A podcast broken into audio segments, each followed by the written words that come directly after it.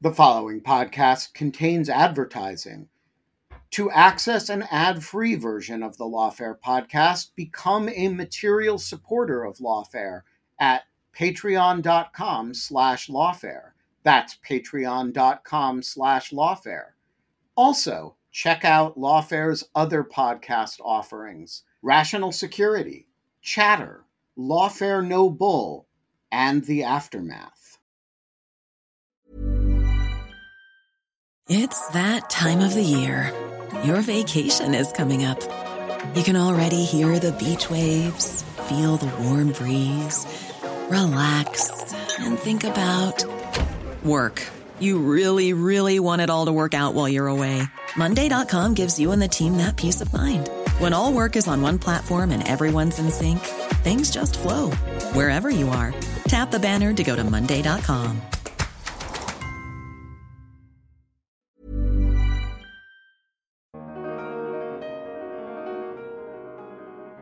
you know, as committed as Japan is to the Quad, they see the Quad as one of several venues through which Japan will pursue its regional interests. And you're seeing an, an era of fairly active Japanese diplomacy and strategic investment to, to counter the challenges that China presents. I'm David Priess, and this is the Lawfare Podcast, September 24th, 2021. The Quadrilateral Security Dialogue, more commonly known as the Quad, brings together the United States, Australia, Japan, and India in strategic dialogue on everything from disaster relief to military readiness to technology and supply chains. Today, the leaders of those four countries will meet for the first ever summit, a gathering which would have been difficult to even imagine just a few years ago. To understand what led up to this point and what could develop from it, I sat down for a fascinating conversation with three brilliant women who look at the Quad from different perspectives. Lavina Lee is a senior lecturer at Macquarie University in Sydney, Australia. Last year, she was appointed by the Australian Minister of Defence as a director of the Australian Strategic Policy Institute Council. Tanvi Madan is a senior fellow at and director of the India project at the Brookings Institution, and she focuses in particular on India's foreign and security policies. And Sheila Smith is a senior fellow for Asia Pacific Studies at the Council on Foreign Relations and a renowned expert on Japanese, politics, and foreign policy. It's the Lawfare Podcast, September 24th, the Quad Summit, with Lavina Lee, Tanvi Madan, and Sheila Smith. Sheila, start us off here. Unfortunately, due to our scheduling difficulties, we were unable to include you in our last conversation on the quad back in October. So, first of all, welcome to the club. Uh, I'm glad we're getting the full quad band together. But kind of bring us all up to speed on what the quad is why the Japanese prime minister, more than anybody else, was interested in pulling this, this coalition back together, and what the Quad had accomplished up to and through the Trump administration. Thank you, David. I'm delighted to join the band. Um, thank you for having me. So, the, the Quad goes back to 2004 when the Indian Ocean tsunami was a huge humanitarian challenge for the region. And Australia, Japan, the United States, and India, of course, all had interests in trying to bring together capabilities to address the humanitarian and disaster relief efforts at the time.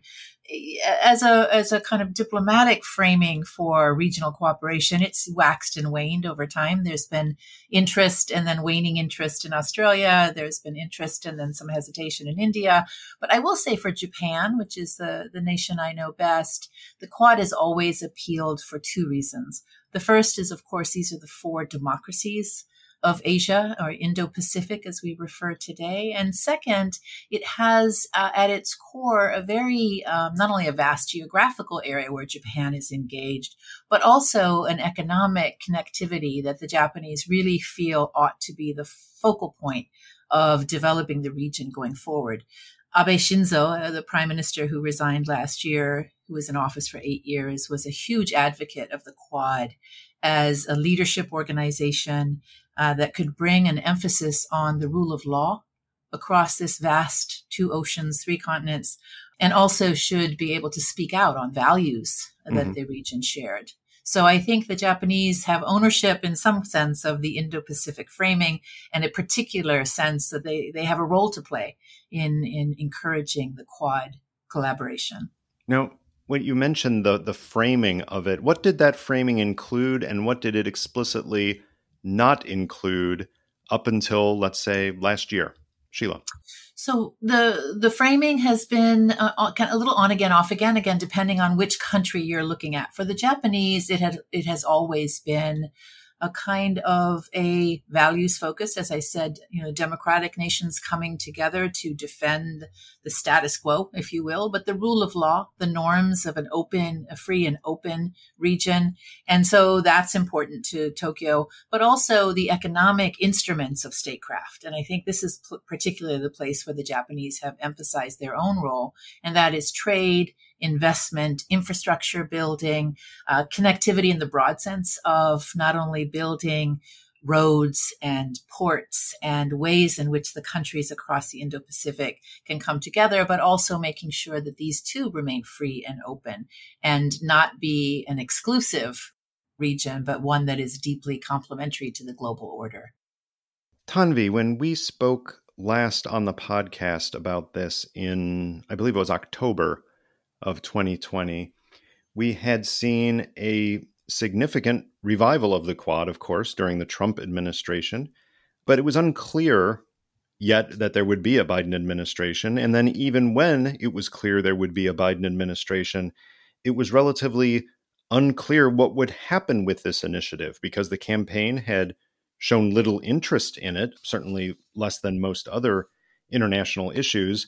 And I don't think there was a lot of confidence one way or another exactly how much would be invested in this institution. So tell us, what have we learned in the last several months about how the Quad fits into President Biden's desire to see the Indo Pacific region shaping up and how the leaders of the other countries have responded in general terms?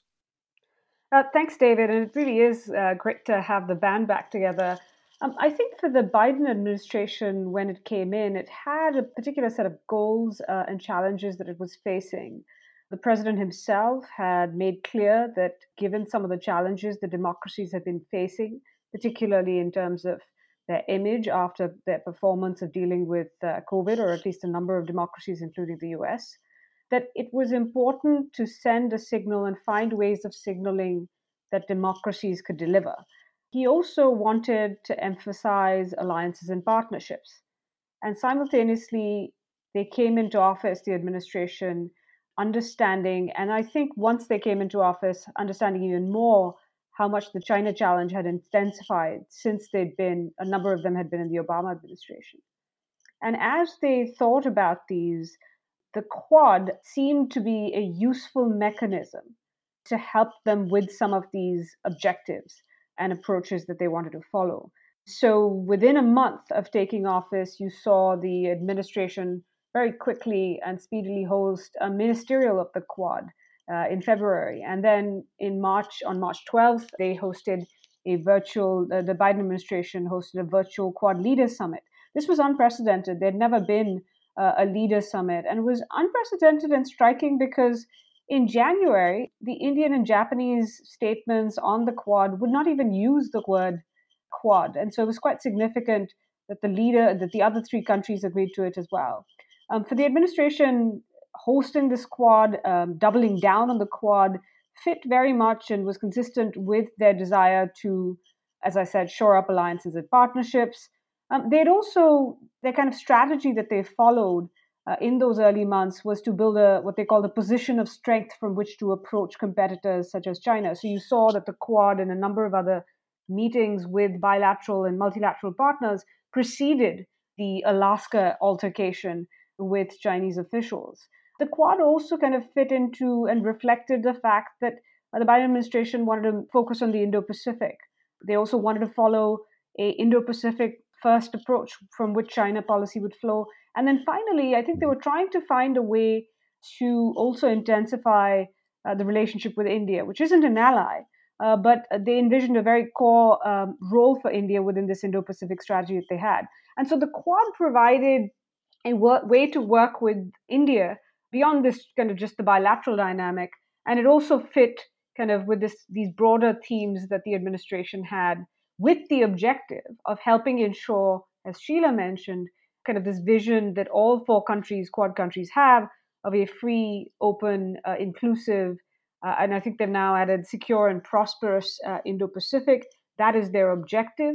They see challenges, all four countries, to that objective, whether it's China's assertiveness, whether it's COVID, whether it's climate change. And these countries have kind of signaled that they're willing to work together. I'll just say that I think one of the reasons that the other countries uh, and India might have been hesitant a, a, while back to kind of elevate the Quad to the leaders level. But I suspect because of its deteriorating relationship with China, that helped it agree to this. But I think it was also a way for the others to uh, keep the US engaged, keep the Biden ad- uh, administration engaged in Asia. So, this idea of locking in the US to the region. Right. I'd like to, to talk about each of the, the countries in turn along those lines, which is what what is each leader seeking to do with this Washington summit, and what are the the overarching goals coming out of it? So, Lavina, I'll turn to you first, but I, I think we have to do that on the background, of course, that each of the dyads with, within the Quad have, have their own cooperation and their own contacts. So Japan has its own contacts with Australia, and India has its own contacts with the United States, apart from the Quad framework, of course. But yeah. in some cases, it's especially strong. And Lavina, of course, I'm, I'm looking to you to talk about the Australia US relationship because we're just coming off less than a week ago, I believe, the Australia US ministerial consultations between the Secretary of State and Defense on the US side and the, the Minister for Foreign Affairs and Minister for Defense on the Australian side. And it struck me that the joint statement coming out of that, the first main section they talked about was Indo Pacific cooperation. And within that, they alluded to things like the COVID 19 vaccine production and delivery assistance program. They talked about the Mekong subregion. They talked about ASEAN. They talked about Myanmar. They, they talked about a whole bunch of issues. But the yeah. very first item in that very first section was the quad. So put some perspective on that for us. How does Australia see the quad as it has shaped up to now? And what is it that the prime minister probably seeks to do at this summit and have coming out of it? First of all, thank, thanks again for having me on the podcast. Look, the last week has been a really quite a momentous week for Australia. I think the quad for me the quad meeting this week has been is a bit overshadowed by the AUKUS announcement. Oh, don't worry. We will be getting to that specifically later. But yes, that certainly feeds into the context here, doesn't it? Definitely. So, you know, last week we did also have the AUSMIN consultations, two plus two, uh, that happens every year. And all that you've said is correct. They they do have a long list of, of kind of statements, joint statements about all sorts of issues. But um, I think for me, what AUSMIN really represents this year is a progression of our doubling down on the US alliance. So you can see within that, that AUSMIN statement that Australia is really wanting and is willing for the United States to really utilize Australia more and to integrate our force posture with the United States even more than we had before. So if you look at the joint statement, it's it's talking about an openness to more rotations of troops in our Northern Territory. Already we have two and a half thousand Marines that rotate through the Northern Territory every year on a six monthly basis. Mm-hmm. But our defense minister is talking about wanting more troops to come and rotate, about forward deployments of munitions, more exercises between Australia and the United States. So I think what you should get out of AUSMIN this year is that there is no doubt that Australia is choosing the United States and that it sees that our alliance with the United States actually gives us more options. But beyond our bilateral relationship, Australia views the Quad as primarily an integral way of bringing India into the conversation. So, Australia and Japan are allies of the United States. We already work very closely with Japan and the United States on all sorts of issues.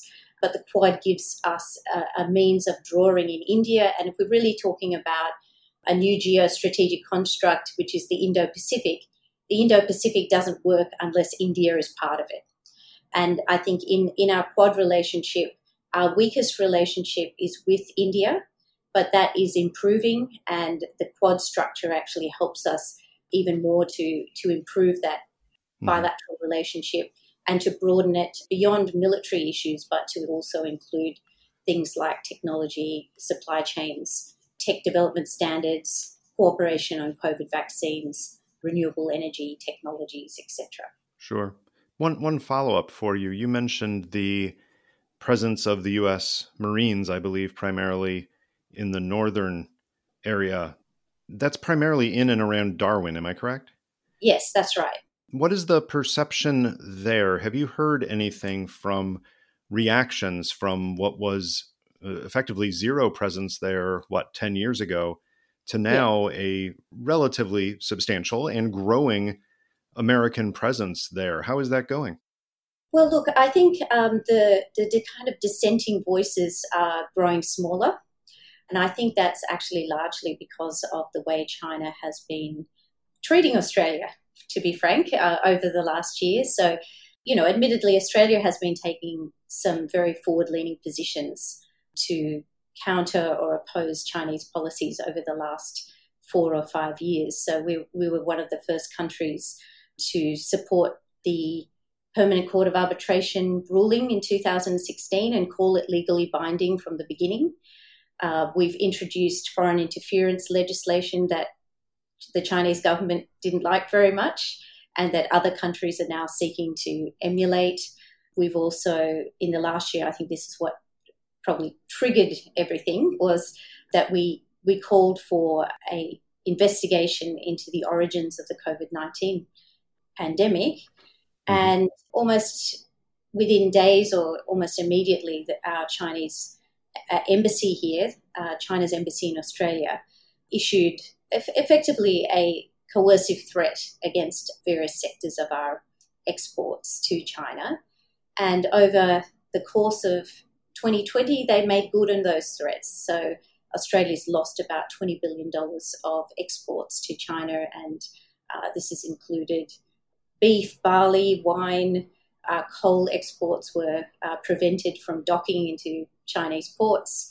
So it's really the deterioration of our relationship with China has accelerated over the last year. And the Australian government hasn't backed down on that. So we're, we're standing firm. And I think doubling down on our alliance, broadening our participation in the Quad is part of our strategy to deter and uh, shape Chinese behavior going forward. If I can read between the lines, what I hear you saying is that United States Marines are are helping to make up for the loss of exports of beef and wine to China by their amazing consumption of the same in in the north. No, I, I, I, think, um, you know, uh, sorry, further to your question earlier, I think the Australian public has been particularly affected by the economic coercive campaign.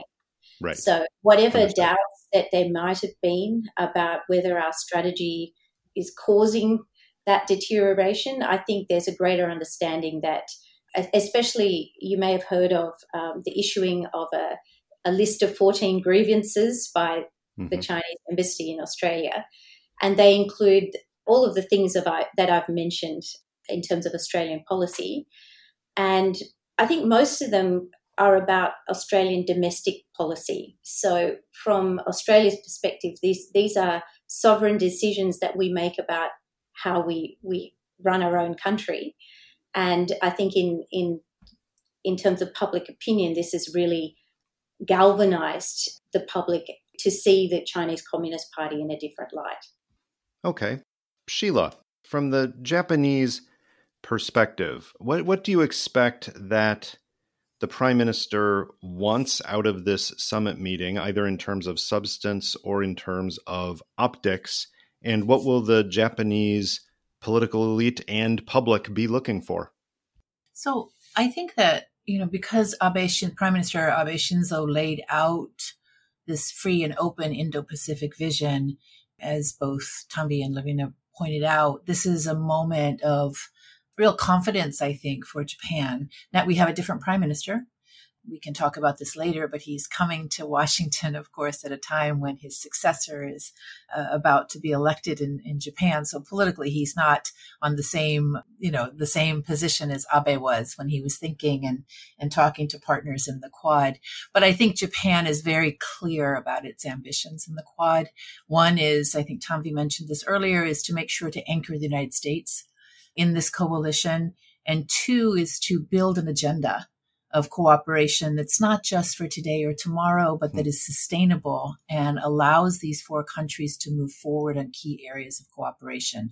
So I think the Japanese are quite happy that the United States has has has initiated this uh, leaders setting to do that. I think the Japanese are also quite interested in making sure that the Quad is one of many frameworks within the Indo Pacific that Japan can center its own ambitions and its own ability to shape the region.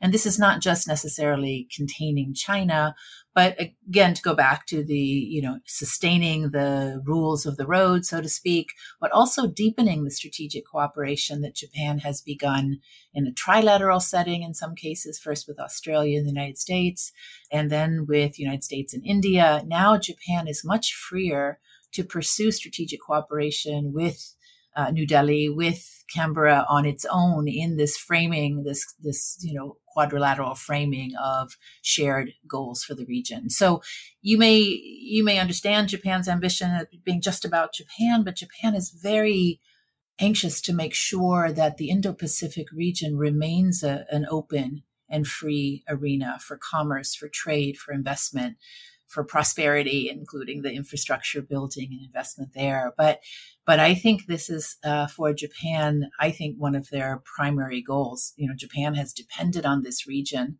for its security and prosperity in the post-war era, and they see China as beginning to erode some of the, the, the values that it has, you know, Japan has lived by. So this is an, a little bit of an existential challenge for Japan and a commitment by Japan to these networks of cooperation. Uh, and the Quad is first and foremost in its mind, in, I think, these days in terms of how to make sure that the region continues to move forward together. Can I say one thing, David? I think it's really important Please. when we talk about the Quad also, and this is important in Tokyo, is it's often in the news or the commentary these days that the Quad is attempting to replace the ASEAN or the ASEAN centric multilateral institutions of the region. And here, Tokyo is quite sensitive to making sure that this is not perceived as a as an Indo-Pacific NATO or as an Asian NATO, but rather it's uh, a, a, way to complement the larger goals of building multilateralism across the region in a way that will sustain prosperity and obviously security. So I think you see Japan also keeping a foot in this idea that the ASEAN countries, the Southeast Asian countries, also have to have a bridge in the the agenda that the Quad is building. And the diplomats are working quite hard in Tokyo and around the region to make sure and to reassure the ASEAN countries that this is not an attempt to replace uh, ASEAN, or to overshadow the interests of the Southeast Asian nations, but rather to bring capabilities and the capacity to deliver on these capabilities, right, to the fore in mm-hmm. ways that the ASEAN countries really can't. Sure. So, you know, as committed as Japan is to the Quad, they see the Quad as one of several venues through which Japan will pursue its regional interests. And you're seeing an, an era of fairly active Japanese diplomacy and strategic investment to to counter the challenges that China presents. Thank you, Tanvi. To you for the Indian perspective, uh, what is it that that Modi is seeking to get from this this visit and this first for for many people, frankly, the first high profile view they're going to get of the Quad as an institution. What about the Indian angle on this? I think, you know, as I was listening to Lavina and um, Sheila speak, I was struck by how much overlap there is in terms of how India sees both the Quad, but also the objectives that the Quad should be pursuing, the fact that it is embedded even for India within kind of a lot of other coalitions, bilateral relationships, trilaterals, participation and cooperation with ASEAN. And I think it is because there is so much overlap today that you've seen the Quad sustain. This has been very much a work in progress.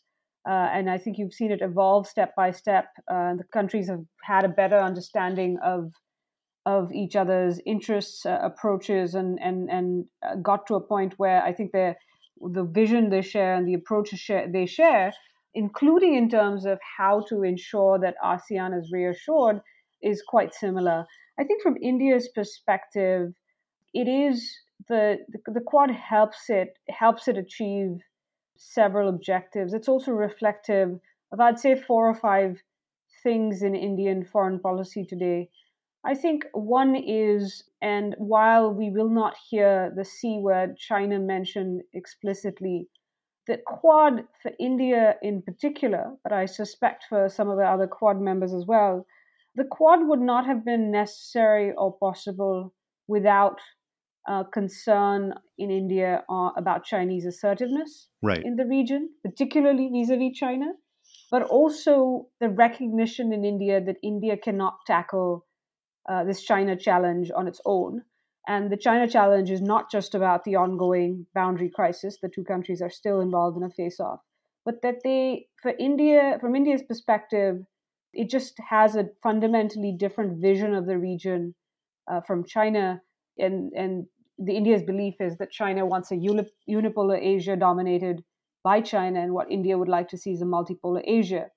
And the Quad is a mechanism, one of the mechanisms through which India can work with other like minded partners to ensure that that multipolar Asia exists, where, as Sheila said, rules prevail, and uh, where you know might does not force its way through a, a number of different avenues and get its way. There's another kind of a few aspects the Quad reflects for India. I think it it reflects a fundamental, fundamentally different vision of Indian perception of American power and presence in the region than India had in the 70s, 80s, and 90s. At that time, India used to think of American power and presence in the region as a problem. Today, it thinks about that as part of the solution in the region, if not essential. Hmm. And so this goes back to the anchoring uh, reason and then I think, you know, it's the Quad would not exist for India today if it wasn't for a transformed. India's had a close relationship with Japan for a number of years. But as Lavina said, the weakest link of the Quad, the dyad, weakest dyad of the Quad was India Australia. And that has really transformed in the last few years, more so than any other Indian relationship. Uh, it's transformed for the better, particularly on the defense and security side, and it is driven in part, not entirely, but in large part by a convergence on China. And so I think what India is looking for this Quad summit, and I think it's important to remember this is not a US led grouping. So these leaders do not come to the U uh, to kind of Washington thinking about getting something particular out of the the US. This mm-hmm. is something they've they've developed together, uh, worked on together. Right. These initiatives that you will hear about are collaborative. And so I think what India will be looking for is a sense of you know forward mom- uh, momentum on a number of these different issues. And uh, wanting to see the quad deliver and play its own part in doing this deliver practical solutions to regional problems so that they can show um, the region which worries about the china aspects of this in particular um, that the quad is a grouping of like-minded countries that isn't the you know anti-China exclusive security club that Beijing says it is, but it can actually be useful to them as well. So I think for India, the Quad, so kind of the gist of it is India would like to see the Quad and wants to contribute via the Quad to building a balancing coalition in the region, which it'll talk less about publicly. Uh, but also, it sees the Quad as useful to help work with these country, other countries uh, and help build resilience in the region, which isn't just about Australia, India, Japan, and the US's capabilities, but particularly in terms of how they can build resilience in the region amongst non member states across a, a, variety of domains uh, health, climate, education, as well as, as technology, economics, politics, uh, political systems, and then uh, security as well, though that is usually not what they emphasize uh, in the mm-hmm. quad setting. Hey, it's Paige DeSorbo from Giggly Squad. High quality fashion without the price tag? Say hello to Quince. I'm snagging high end essentials like cozy cashmere sweaters, sleek leather jackets, fine jewelry, and so much more. With Quince being 50 to 80% less than similar brands and they partner with factories that prioritize safe ethical and responsible manufacturing. I love that. Luxury quality within reach. Go to quince.com slash style to get free shipping and 365 day returns on your next order. quince.com slash style cool fact a crocodile can't stick out its tongue. Also you can get health insurance for a month or just under a year in some states. United healthcare short-term insurance plans underwritten by golden rule insurance company offer flexible budget-friendly coverage for you. Learn more at uh1.com hey lawfare listeners ben wittes here. Want to tell you about the first time i got a report from the folks at delete me it was shortly after I started using the service back in 2022, and they sent me their first privacy report. I have since gotten eight others, and it contained some shocking information. They had removed my data from 56 separate data brokers, that this had included 133 separate records, including 621 individual pieces of personal information. Uh, the data broker with the most information about me was a company I'd never heard of called People by Name. And here's the thing since then, every couple of months, I've gotten another privacy report from Delete Me, and it always contains more information that they have removed from the data brokers about me. In the second report, they informed me they had removed my stuff from 41 data brokers and that the one with the most information about me was called HLEC. I have no idea what HLEC is. So the other day, I got my latest report, and it includes 15 more data brokers with my personal information, 113 pieces of personally identifiable information, Big culprit this time is something called My Life. Well, I want to tell you that they don't have My Life anymore.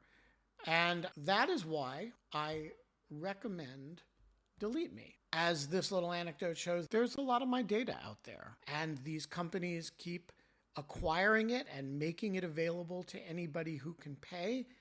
And I have uh, slept a little bit more easily ever since I found a, a, solution to this problem. And I want to stress, as I do every time, that I started using this before Delete Me started advertising with Lawfare.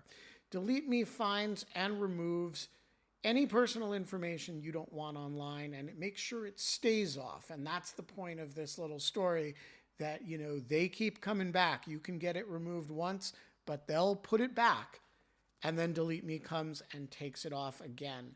It's a subscription service that removes your personal information from the largest people search databases on the web and in the process helps prevent potential identity theft, doxing, and phishing scams. Delete Me sends you regular personalized privacy reports, just like the ones I've been describing, showing what info they found where, where they found it, and what they removed.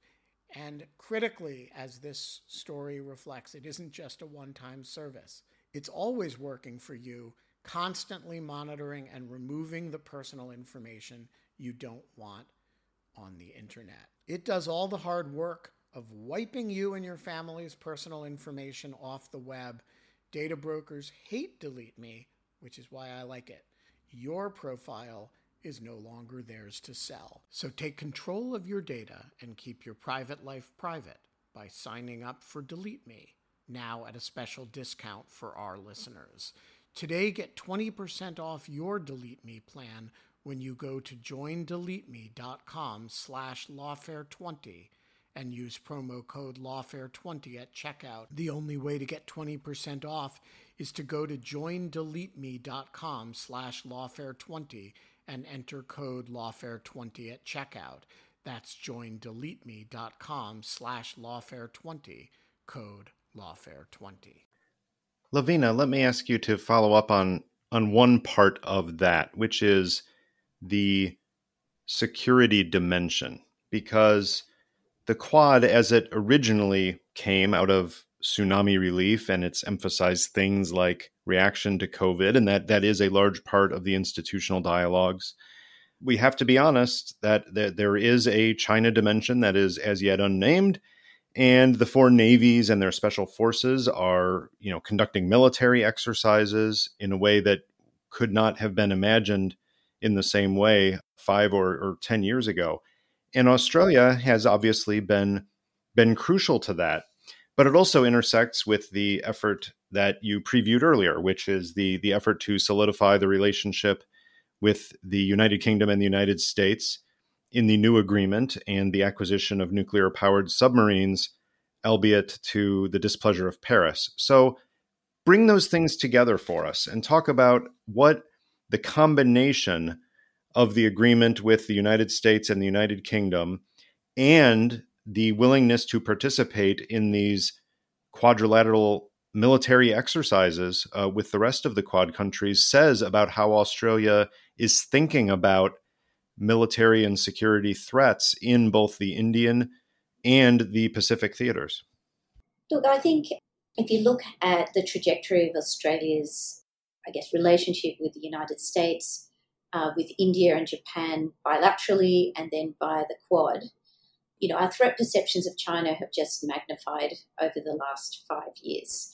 Mm-hmm. And in, in, terms of the, the submarine issue, so AUKUS, the big headline was the acquisition of, uh, well, by 2040, so we've still got a, a long way to go, of eight nuclear powered but conventionally armed submarines. And in order to do that, they also had to break in an agreement with France to provide conventionally powered right. submarines. So that's created a, a whole uh, diplomatic problem for Australia. But I think you know, we think that our, our, security situation is really deteriorating, and the French contract was only going to be able to provide us with submarines that were probably substandard, but the, the designs, uh, the, the costs overruns, this has been going on for more than two or three years. So when the French appear to be outraged, they talk about treason and being stabbed in the back. It's really actually from our our domestic perspective, there's been so many problems with these deals, and there's a number of gateways in the contract. And the French were very much aware that uh, their delivery was wanting. So I think there's a bit of a performance going on. But what you can say about the AUKUS deal is that it really represents, for me, that the United States too understands that the situation is deteriorating and that they really wanted Australia to add to the submarine deterrent um, and that they need their allies and partners to step up. And Australia is willing to, to play that role. I think a, a less emphasized aspect of this deal is that it's likely that Australia will lease submarines between now and 2040 as in nuclear powered submarines from the United States and the United Kingdom because we need to deploy them much sooner than 2040, and that there's all sorts of other military industrial aspects to this, this deal that finally Australia and the United Kingdom will be brought in within the US national technology industrial base, which they had been included in, in I think, in the last couple of years, but the regulatory hurdles had not been cleared. So now we can see that there's going to be a much greater integration between those three countries in terms of their cooperation and collaboration on things like cyber, artificial intelligence, quantum technologies, undersea capabilities, and also their integration of their supply chains. Australia is also going to be buying a lot of equipment from the United States that are, that is going to really improve their ability to contribute to long range strike capabilities across the Indo Pacific. So we're talking about things like Tomahawk cruise missiles, long range anti ship missiles, but also collaboration on hypersonic missiles. So I think, you know, what Australia is trying to do is one, to more closely integrate our force posture with the United States to be able to assist the United States to remain in the Indo Pacific and be a potent balancing force. So, to be a force multiplier for the United States, but to contribute in our own right. And I think going back to that idea of the weaknesses between Australia and India, one of the issues that Australia's always had is that India has often viewed Australia as not bringing enough to the table. That if you're going to, initially, when India was thinking about reconstituting the Quad, Australia was really strongly pushing it. Uh, I would often hear the comment, well, what does Australia add? Why should we antagonize China when we can continue our, our strong relationships with Japan and the United States and achieve a lot of our purposes? And I think um, what Australia is doing is really putting to bed a lot of those doubts about what Australia brings to the table within the Quad, in that we are a not only a Pacific power but an Indian Ocean power. So for India, Australia becoming more capable in the Indian Ocean is a good thing for India and their concerns about Chinese encroachment into the mm-hmm. Indian Ocean. And I think in the future, we'll see Australia and Japan really trying to push India to play a greater role in Southeast Asia and the Western Pacific. Absolutely. I'm fascinated by by one of those aspects in particular that you brought up, and I'd like to get Sheila and Tanvi to weigh in on this as well, which is the the supply chain, the the technology side of things, because frankly, many of us are biased to look at this as a geopolitical issue vis a vis China, or to look at this in terms of military exercises, or frankly, to look at this in terms of COVID vaccine deliveries. But one of the more interesting aspects, and even developing just yesterday, is the issue of technology and education and cyber issues coming up.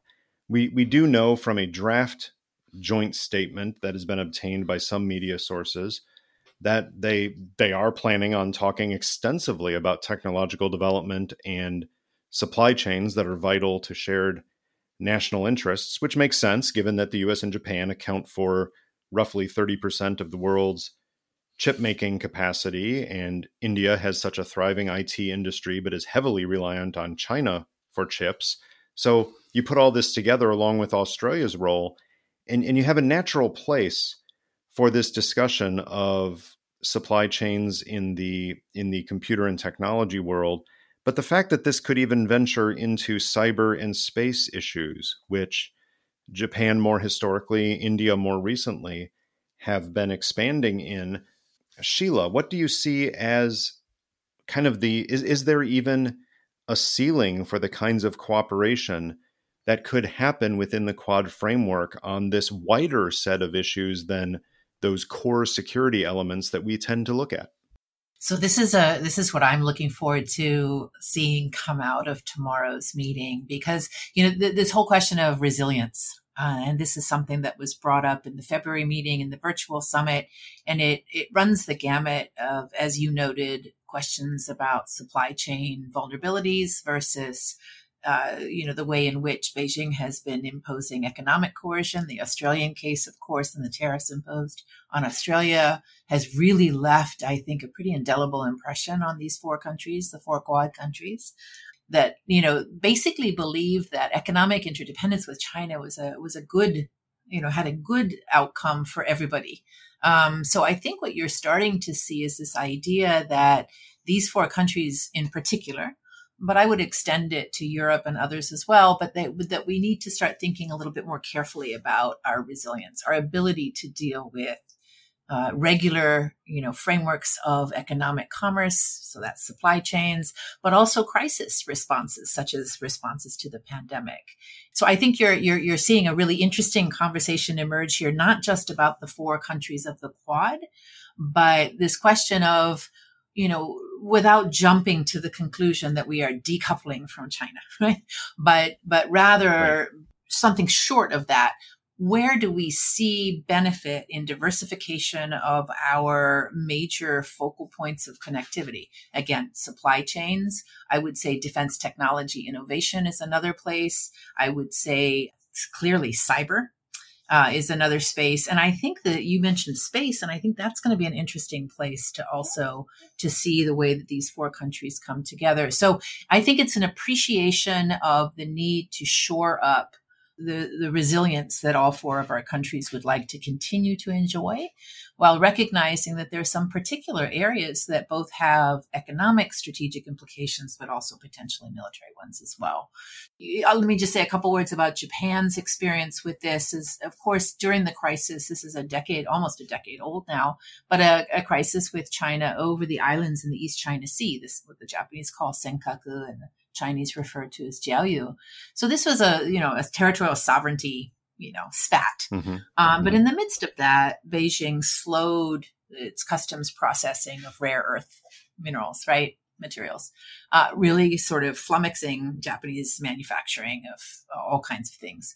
And it wasn't until that moment that the Japanese really felt that China would play that card. In other words, would would use economic integration as a source of political right um, strength in a crisis. And i think you start to see attitudes in, in tokyo shift about well how much should we be completely open to, to economic integration with China.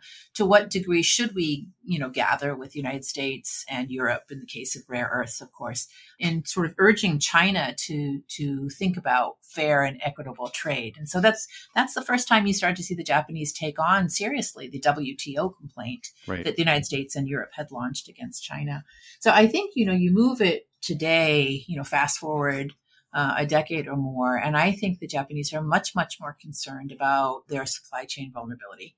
And they're much, much more focused on issues, particularly in semiconductors, right? Where Taiwan plays a significant role mm-hmm. in the mm-hmm. supply of semiconductors to Japan. We're also seeing the way in which you know, China-Taiwan tensions are affecting the Japanese consideration of the, this question of resilience. So in the Quad, I think it's going to be very interesting to see exactly what issues will come under this rubric of collective action, if you will, on resilience. And to what extent is it broad based trade liberalization, right?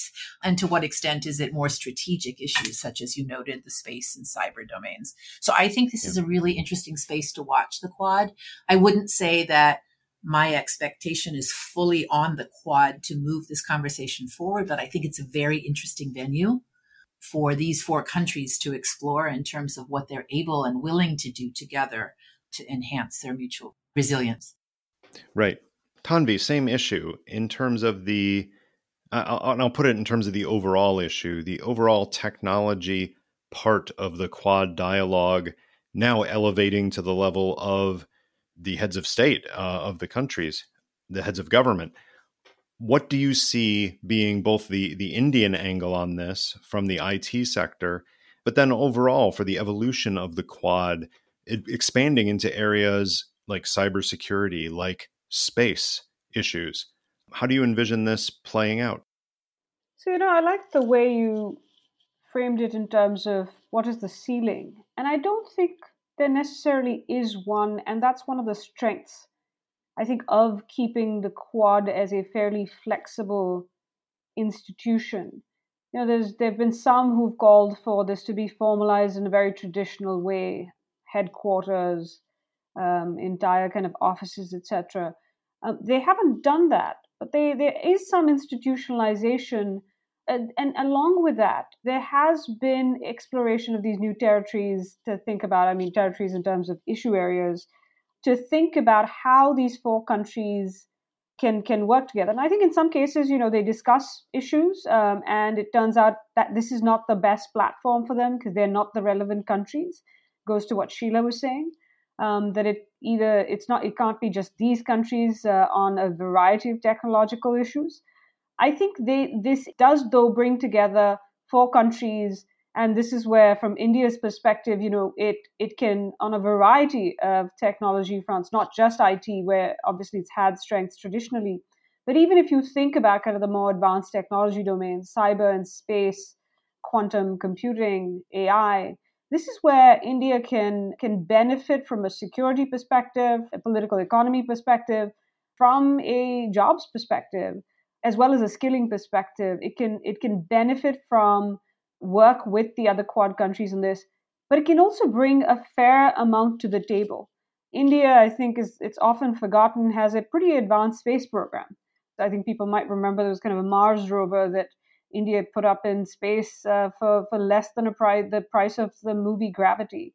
So uh, this is this is areas where I think India can bring something to the table, and it can also learn from the other countries. And I think one thing that the Quad can help do is also uh, be one of the platforms where the conversations around norms and standards in these technology questions come up. Um, so not just the kind of development of the technology per se, but also the norms and standards. But I think you know what Sheila said is important. This is not necessarily the right platform for every discussion about technology or every discussion about, frankly, um, all sorts of issues. The technology conversations, for example, will have to involve a conversation with Europe, for example. It will have to involve a conversation with the UK. And so I think, you know, uh, one of the things that I suspect the Quad will be doing, and we'll see more of this in the in the joint statement, is which particular areas within the broader technology framing they've figured out uh, makes sense to talk about in the Quad format versus others that the US might decide or, or one of the other countries might decide they actually want to have that conversation with a different set of actors, with a different coalition, because that's the coalition that is most relevant to those uh, to those issues. I will say one thing from India's perspective, which is related to technology and AUKUS. I absolutely agree because it is related to, to bringing in the EU or Europeans and the Brits into these kind of broader conversations. Um, I absolutely agree that India will be broadly supportive uh, of AUKUS for the reasons laid out. It will uh, increase American and Australian capability uh, and kind of convey their, their commitment uh, to the Indo Pacific in a way that few other things can. Um, and India wants to see, uh, you know, this will this will also kind of increase cumulative Quad capability in the region, helps to add to the deterrence vis-a-vis China but I do think, you know, I mean, not just because France is a very close partner of uh, India's, which is why it has not come out and endorsed mm-hmm. AUKUS. I think what India will worry about is whether they will these hurt feelings um, will translate into. I don't think it worries that France will do less in the Indo-Pacific. France wasn't doing things in the Indo-Pacific for American interests or Australian interests. It was doing it because France is a resident power that has its own interests there. I think where India will worry about will this kind of damage or stall uh, or slow down uh, cooperation is on things like technology. Is for example you know the eu us uh, trade and technology council was supposed to meet and next week that has been postponed. And so i think it, it is in those kind of things that india would like to see all these coalitions um, of like-minded states that are working on different issues. Technology is a good example to be moving in the same direction, even if not at the same pace. Uh, and so I think you know you're going to see these conversations take place across different bilaterals, different coalitions. But it, I think we've also seen in the last couple of weeks that these are coalition management is is a high maintenance um, endeavor, and it needs to be handled uh, with care. Otherwise, it starts spilling over into, for example, uh, even what the Quad would like to see happen. Lavina, you get the closing thoughts here tonight, and we'll resume the conversation, I am sure, not too long from now. But for tonight, I'm in particular curious about your take on how the, the Chinese will respond to this, because this is different. This this is something that the Quad countries have resisted to this point. It was inconceivable just a few years ago that this would become something with a a summit meeting of the leaders of this very loose and decidedly not alliance like institution called the Quad. And yeah. suddenly, in the wake of the submarine deal and the announcement of wider cooperation and joint military exercises and joint cooperation on technology transfer and illicit technology acquisition fronts, China certainly sees a target on it from from this development and this summit. So, from the Australian perspective, since you brought up China and the the issues in the Chinese Australian relationship in in recent years, how do you see the Chinese reaction to this summit, and in turn, how do you see the Australians either playing against that or or building on that in their efforts for strategic security? Honestly, that Beijing responds very predictably to all of these developments. So it's gone from when the Quad first reconstituted in 2017 to describing it in very derogatory and dismissive types of terms. And then over time, continually refers to things like a Cold War mentality, uh, Asian NATO, those kinds of things. But I think, you know, it's clear that there are all of these overlapping institutions, newly formed institutions that are being created. So the Quad is just one of them, and as Sheila and Tanvi have, have made clear too, that there is there is now AUKUS, there's the Quad, there are various Quad Plus mechanisms, all I think based on a common perception that China under President Xi is a very different beast and that the, the challenge to the rules based order is persistent, it's comprehensive, it goes beyond military functions as we've talked about. It's a, it's a comprehensive challenge that covers a range of, of areas. It, I guess all of these institutions are, are broadly complementary, but things like the Quad really deal with that comprehensive challenge to China's determination to set things like regional discourse, uh, to promote its own authoritarian norms and values, to dominate the technologies of the future, and to create a hierarchical economic order with the Middle Kingdom at the center. So I think Beijing may bluster, but ultimately it has to, uh, mm-hmm. well, I would hope that its leaders start to think about whether it used to bide its time and hide its brightness um, and that was a, a, a technique to avoid countervailing coalitions building against it. And now it no longer hides its brightness. It has uh, a much more overtly coercive, aggressive approach to many countries that oppose various policies. And this has resulted in what they didn't want to happen countervailing coalitions building to attempt to, to shape and defend uh, or shape Chinese action going forward, but also to defend the rules and norms that uh, have made a large number of countries very prosperous. And I will press pause there because I'm sure we will resume this again soon. Sheila, Tanvi, Lavina, thanks for joining us. Thank you, David. Thank you, David. Thanks, David. The Lawfare podcast is produced in cooperation with the Brookings Institution Please rate the podcast and use your social media to spread the word about the Lawfare podcast. This episode is edited and produced by Jen Patja Howell. Hamza Shatu of Goat Rodeo Studios is our audio engineer. Sophia Yan performed our music. As always, thanks for listening.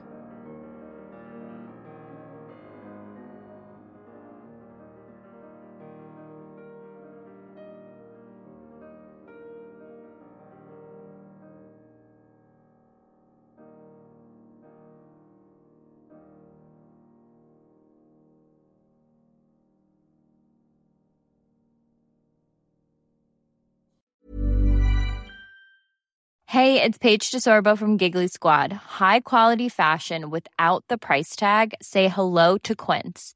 I'm snagging high-end essentials like cozy cashmere sweaters, sleek leather jackets, fine jewelry, and so much more. With Quince being 50 to 80% less than similar brands. And they partner with factories that prioritize safe, ethical, and responsible manufacturing. I love that. Luxury quality within reach. Go to quince.com slash style to get free shipping and 365 day returns on your next order. Quince.com slash style.